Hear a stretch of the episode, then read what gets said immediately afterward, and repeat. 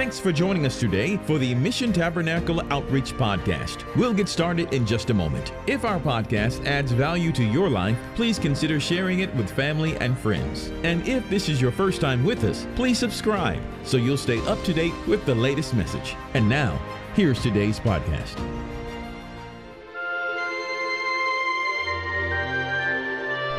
Hello, everyone. This is Kelly Brooks from Mission Tabernacle Outreach. I'm excited that you've joined us today for another episode of Forces of Nature. Today we're going to be looking at John chapter 6.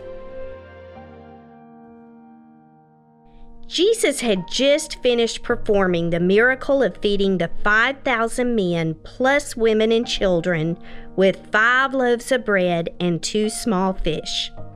After witnessing that huge miracle, you would think the disciples would fear nothing. They would have total faith in Jesus. But just like us, human nature sets in far too quickly. The very evening of the day this great miracle was performed, Jesus went up into a mountain to be alone. The disciples went down into the sea. The disciples entered a ship and went over the sea toward Capernaum. Jesus had guided them where to go. It was dark, and Jesus had still not come to them. The wind was blowing very fiercely. They could not make any headway with the direction they were trying to go. They had traveled about four miles and just been pushed into the middle of the lake. They look up and see Jesus walking on the sea and coming closer to the ship.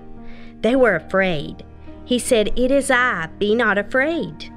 Once Jesus spoke those words, they received him into the ship. Immediately, the ship was at land in Capernaum, the destination they had been trying so desperately to reach. If you think about this, it means that the ship traveled four miles in a second. How many miracles have we seen Jesus perform in our own lives? How soon did we forget and begin to doubt his provision and faithfulness? We see God work a mighty miracle. All of a sudden, our world looks brighter. We're on the mountaintop with Him. Then the clouds begin to look dark again.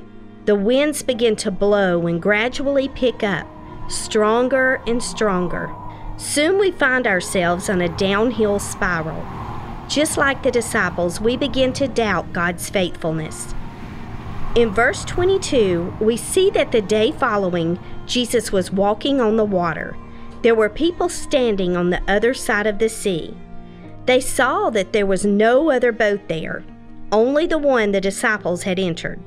They knew Jesus had not entered the boat with the disciples. They could not find Jesus, and they could not find the disciples. They began to search for him. They found him on the other side of the sea in Capernaum. He replied by saying, you seek me not because you saw the miracles, but because you did eat of the loaves and were filled. Labor not for the meat that perishes, but for the meat which endures unto everlasting life, which the Son of Man shall give unto you. For him has God the Father sealed. Even if we are seeking God for all the wrong reasons, He is there for us. If you seek, you will find Him. Just as the people did not understand the miracles Jesus performed, neither do we. It takes exercising the measure of faith every man has been given. There is only one that can fill the longing our hearts have.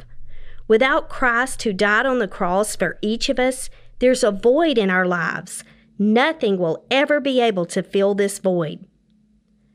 No other person, thing, place, or addiction can fill that void. I witnessed God perform so many miracles in my life. I saw Him breathe life back into my four month old baby's body when she stopped breathing. I saw God literally save the life of my youngest daughter in an abortion clinic. Miracle after miracle God performed. Just like the people in the Bible we discussed today, I doubted God's faithfulness.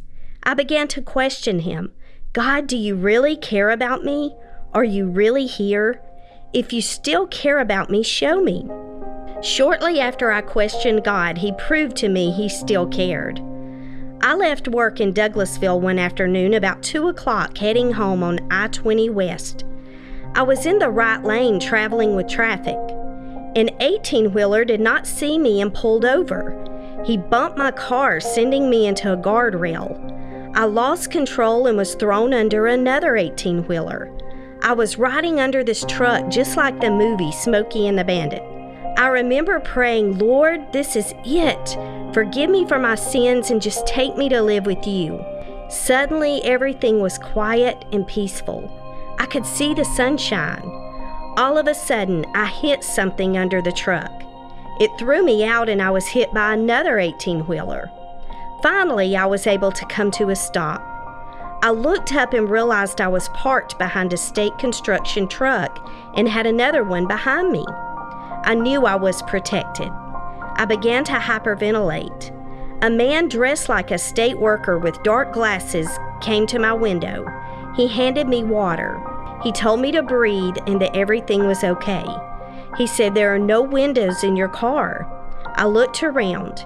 There was no glass in the side, there was no glass in the back windows, and the back seat was right at my back. He said they were going to have to wait for the jaws of life to get me out of the car. The traffic was backed up so far the ambulance and state patrol could not get through. I could see the news helicopter flying overhead. The man told me that his daughter had died in a wreck right where my wreck was. He showed me her picture and the pictures of his grandchildren. When the ambulance arrived, I did not want to go with them. My cousin was the EMT and he didn't give me a choice. He said, Every EMT that got you out of this car is bleeding. Once we got to the hospital, they x rayed my entire body. The doctor was shocked. I did not have a cut or a bruise. God certainly showed me that day that He did still love me and He is always there. By the way, no one ever saw the man who stayed with me and gave me water. The only truck that stayed with me that day was the one I was riding under. The other two fled the scene. No one ever saw that nice man. I will always believe he was an angel sent to protect me. No matter what you have done or how bad things seem, God has not left you. He is there.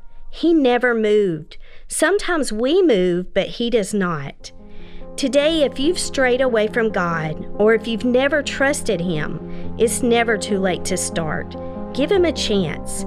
If you would like to accept Christ as your Savior today, I will be glad to pray with you.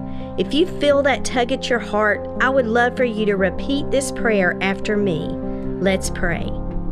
Dear Jesus, we come to you today. God, we thank you for being Lord of our life, God, even when we don't grasp it or we don't understand it.